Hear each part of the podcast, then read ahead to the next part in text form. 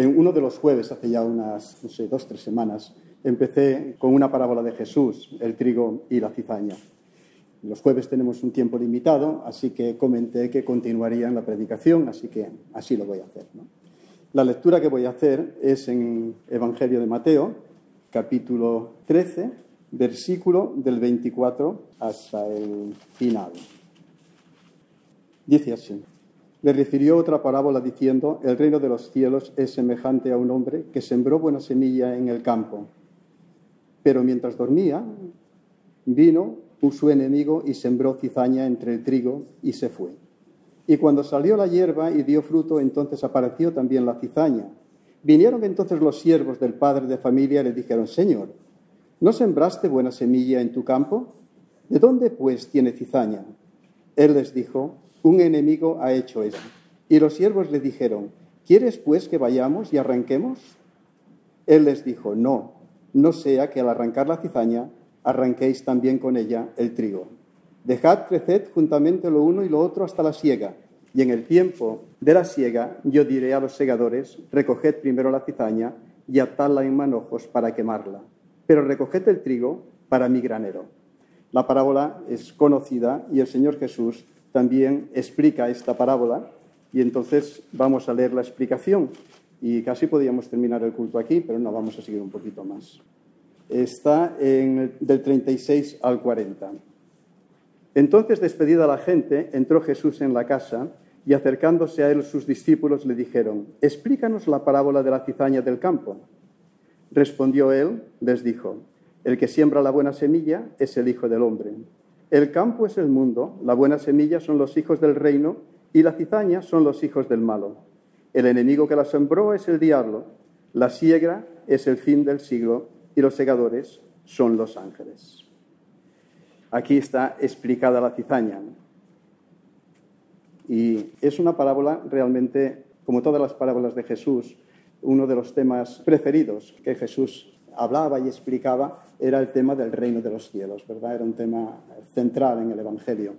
Eh, de hecho, sabemos que, el pueblo estaba expectante ¿no? en esa venida del reino y sabemos que ese fue el éxito de la predicación de Juan el Bautista, no de todas las provincias venían a escuchar ese mensaje, esperaban ese reino. Y cuando le preguntan a Jesús acerca del reino, él afirma que el reino ya está entre vosotros. Jesús es el que encarna el reino. Y lo que realmente explica Jesús es acerca del reino. Lo que a mí siempre me ha extrañado que en el Evangelio no haya una definición de lo que es el reino, ¿no? para leerlo como, como, con más facilidad. ¿no? Pero no es así. El reino lo tenemos que ir descubriendo. En la medida en que vamos leyendo las parábolas y las enseñanzas de Jesús, entendemos lo que es el reino y sabemos cuál es el carácter del que está en el reino del Padre. Esta parábola, desde luego, no es una clase de botánica, ¿no? en el sentido de que eh, los que lo estaban escuchando, los campesinos, sabían mucho más que nosotros de, la cizaña y del trigo, ¿no? porque porque ellos lo sembraban. Y tal vez para muchos de los campesinos la cizaña era una pesadilla que podía arruinar sus cosechas. Así que Jesús les está hablando de algo que ellos entendían perfectamente. El tema, el tema del mal, ¿verdad? El bien y el mal. Pero el tema del mal en el mundo es un tema como recurrente, comentaba el jueves. Eh, por muchas explicaciones que escuchemos, parece que ninguna nos llega a satisfacer completamente. Eh, se dan explicaciones desde la filosofía, desde la antropología, desde la religión. Y evidentemente en la filosofía pues hay tantas explicaciones como filósofos, o sea, miles. Pero cogiendo a dos filósofos que coincidían en cuanto a lo que es el mal, Sócrates y Platón. Y Sócrates decía que el que hace lo malo lo hace por ignorancia. Sócrates, para él el conocimiento era una condición necesaria y suficiente para dejar de hacer lo malo. Para Platón también iba la misma idea. El bien es la idea suprema, el mal es la ignorancia. También San Agustín hablaba acerca del mal como la ignorancia, pero aquí ya podemos entenderlo mejor porque él hablaba de que para salir de esa ignorancia hay que conocer el bien y el bien es Jesucristo. En la antropología nos habla de anomalías de la conciencia que tenemos que superar por nosotros mismos para abandonar el lugar que ocupa donde reina el mal. Por tanto, la superación de nosotros mismos. Pero es muy curioso, ¿no? Porque cuando leemos eh, la parábola del trigo y la cizaña, nos dice que la cizaña fue sembrada. Es otra manera, ¿verdad? Y a mí, al menos me ocurre esto, que cuando leía este pasaje, lo primero que se me ocurrió pensar es ir al principio, ¿no? al Génesis, donde no existía el mal. Cuando leemos la creación, el hombre y la mujer tenían una perfecta relación con Dios. Qué precioso, ¿no? ¿Por qué lo fastidiaron? Pero conocemos que la situación que ocurrió allí es algo donde mm, empieza eh, la existencia del mal. Nos narra que la serpiente, dice que la más astuta de los animales, se acercó a Eva con una pregunta. ¿Con que Dios os ha dicho, no comáis de todo árbol del huerto? La mujer respondió, respondió la serpiente, del fruto de los árboles del huerto podemos comer, pero del fruto del árbol que está en medio del huerto, dijo Dios, no comeréis de él, ni lo tocaréis para que no muráis.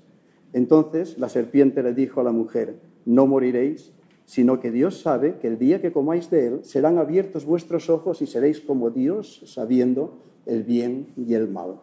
Aquí ya estaba sembrada, ¿verdad? La cizaña.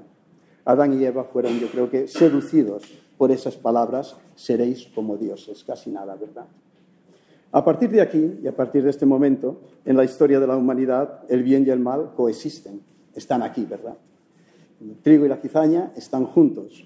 Y es interesante, ¿no? Porque así lo dice el Señor, cuando los siervos eh, tienen la noticia de que en el campo que se ha sembrado el trigo hay cizaña, alguien ha sembrado cizaña, lo primero que le dicen a sus señores, ¿quieres que vayamos y arranquemos la cizaña? Parece lógica lo que le dicen, ¿verdad? La respuesta del Señor fue que no. Y tenía un sentido, ¿no? Porque cuando se siembra y cuando es hierba, cuando está, es baja todavía, pues es muy fácil confundir el trigo con la cizaña y el miedo que tenía el Señor es que cuando se arrancaba la cizaña, como a veces las raíces se entrelazaban, se arrancara también el trigo.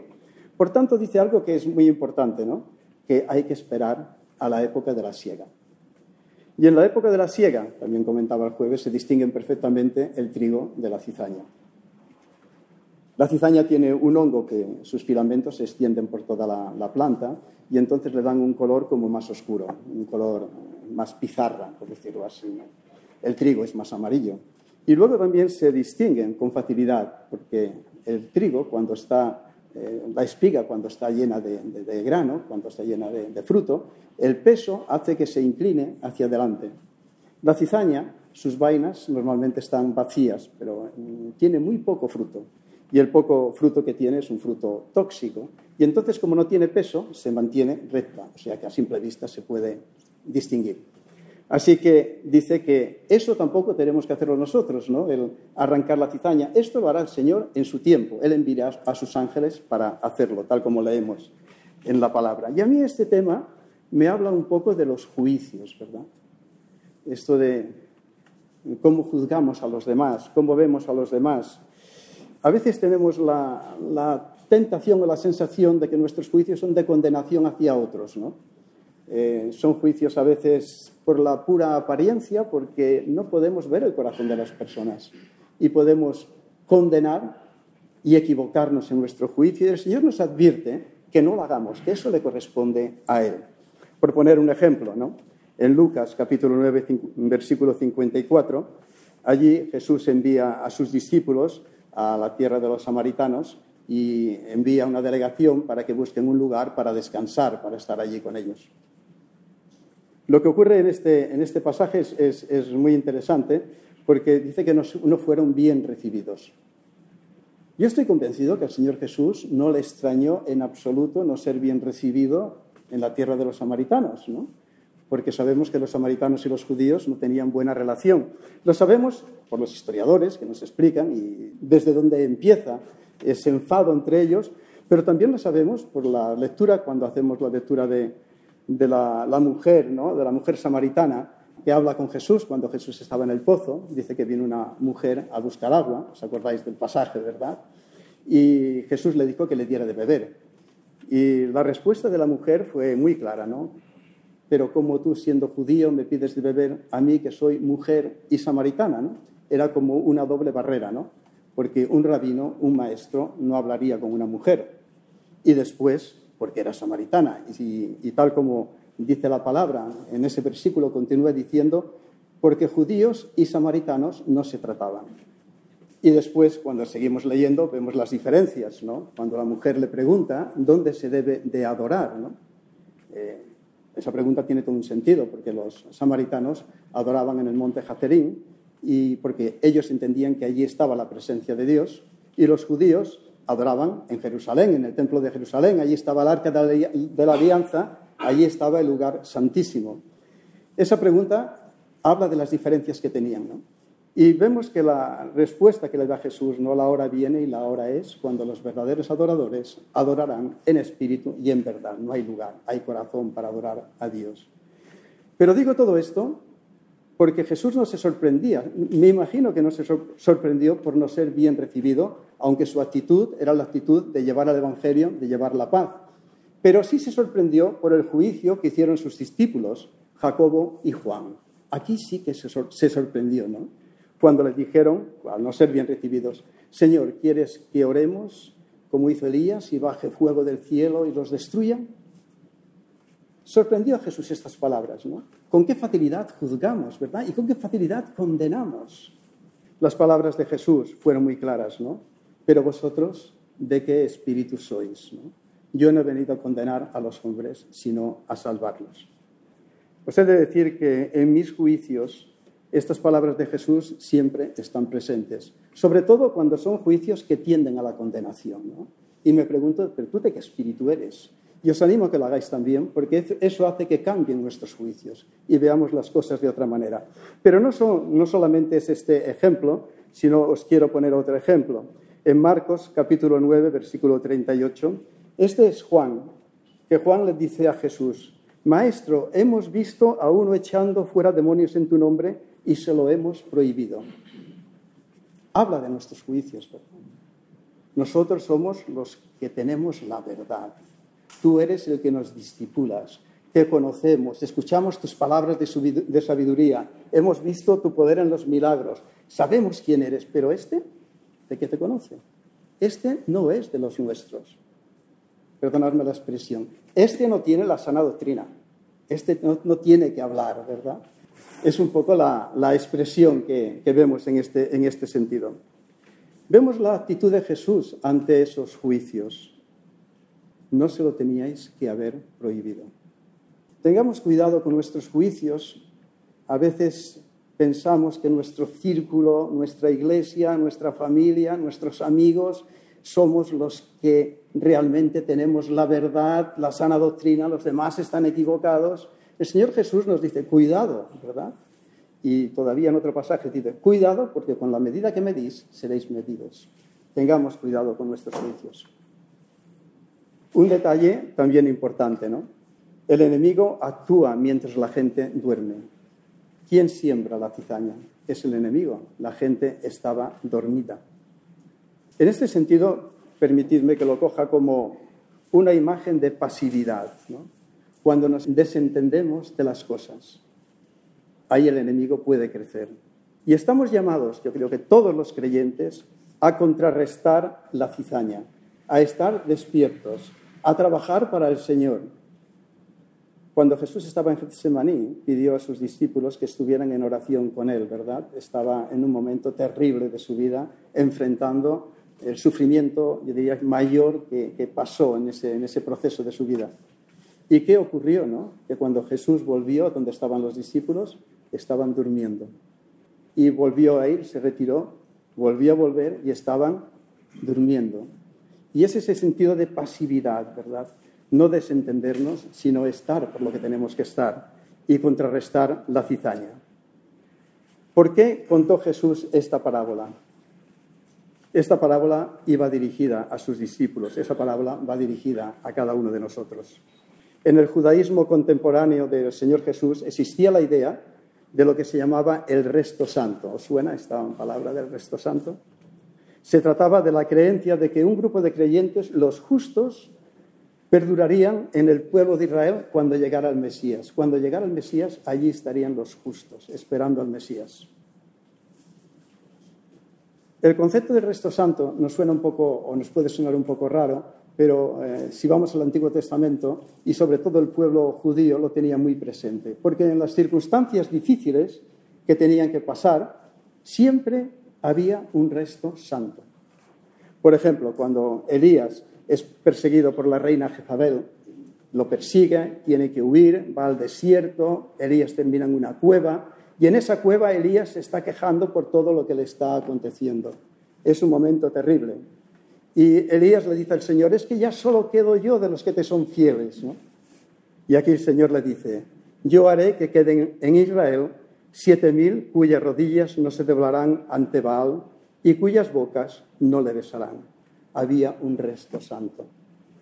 Un grupo que en todo momento siguió siendo fiel a Dios. En Isaías dice algo que es fuerte, ¿verdad? Si el Señor no nos hubiese dejado un resto, hubiésemos sido como Sodoma, igual que Gomorra. Nos habla de esa bendición que hay siempre en ese resto santo. Por poner un ejemplo bien conocido, ¿no? Y así no tengo que explicar mucho la historia. Conocemos la, la historia de los doce espías que entran en la tierra de Canaán para ver cómo era la tierra, para conquistarla.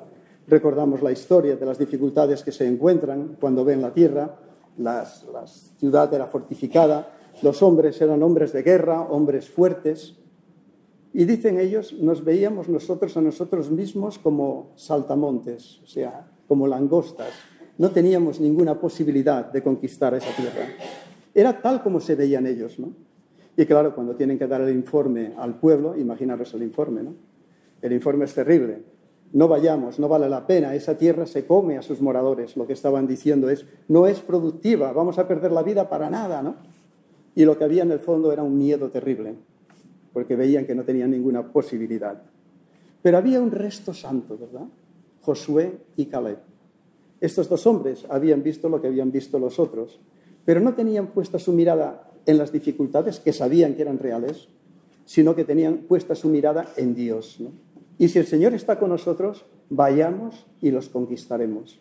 Esa es un poco la, la idea del resto santo, que en todas las circunstancias tiene su mirada puesta en Dios.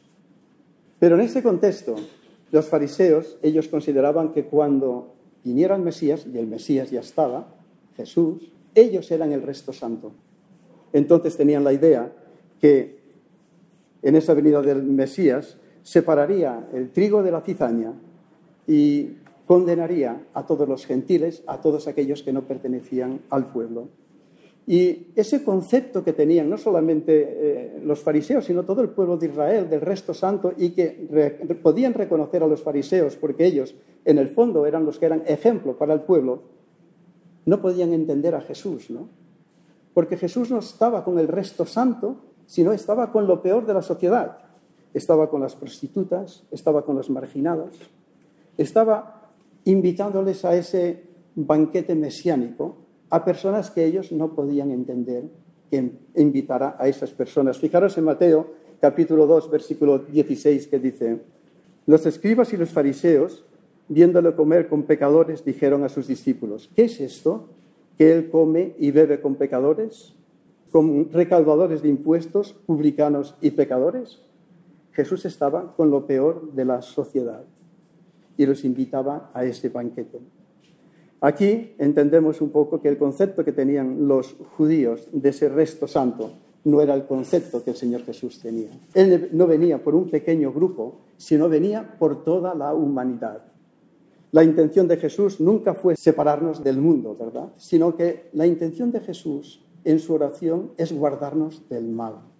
La verdad es que tenemos todo un privilegio, ¿verdad? Conocer al Mesías y tenemos toda una responsabilidad es atraer al Mesías a todos aquellos que están a nuestro alrededor. Estamos en el tiempo de la gracia. Ellos entendían que el tiempo se había terminado, había, llegado el Mesías, había un resto santo. Nosotros sabemos que el Señor quiere que todos sean ese resto santo, ¿verdad? Que sea grande, ¿verdad? Así que esa responsabilidad llevémosla a buen término. Que el Señor les bendiga.